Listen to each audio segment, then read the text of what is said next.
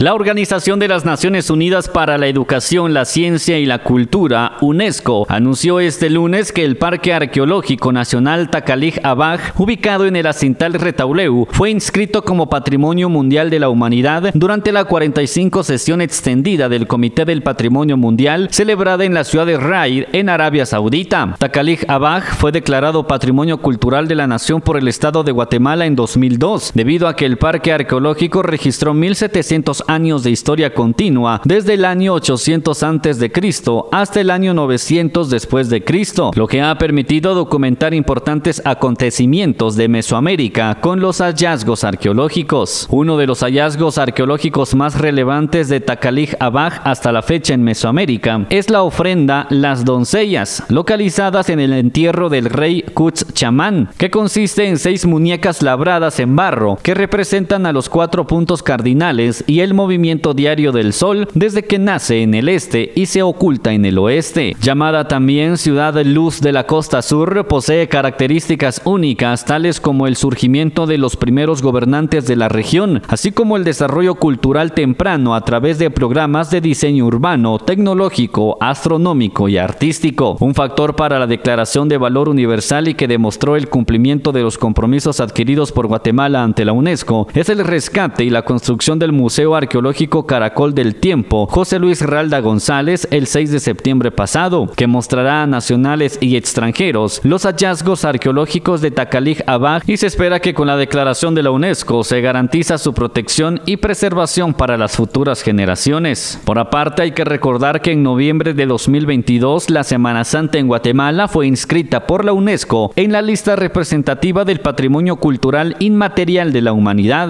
Las declaratorias de Patrimonio Mundial del Parque Nacional Tikal de Flores Petén y la ciudad colonial del antiguo Guatemala de Zacatepeques en 1979, así como el Parque Arqueológico Quiriguá de los Amates en Izabal en 1981, fueron otorgadas como medida de salvaguarda urgente. Desde Emisoras Unidas San Marcos, Otto Arriaga, primera en noticias, primera en deportes.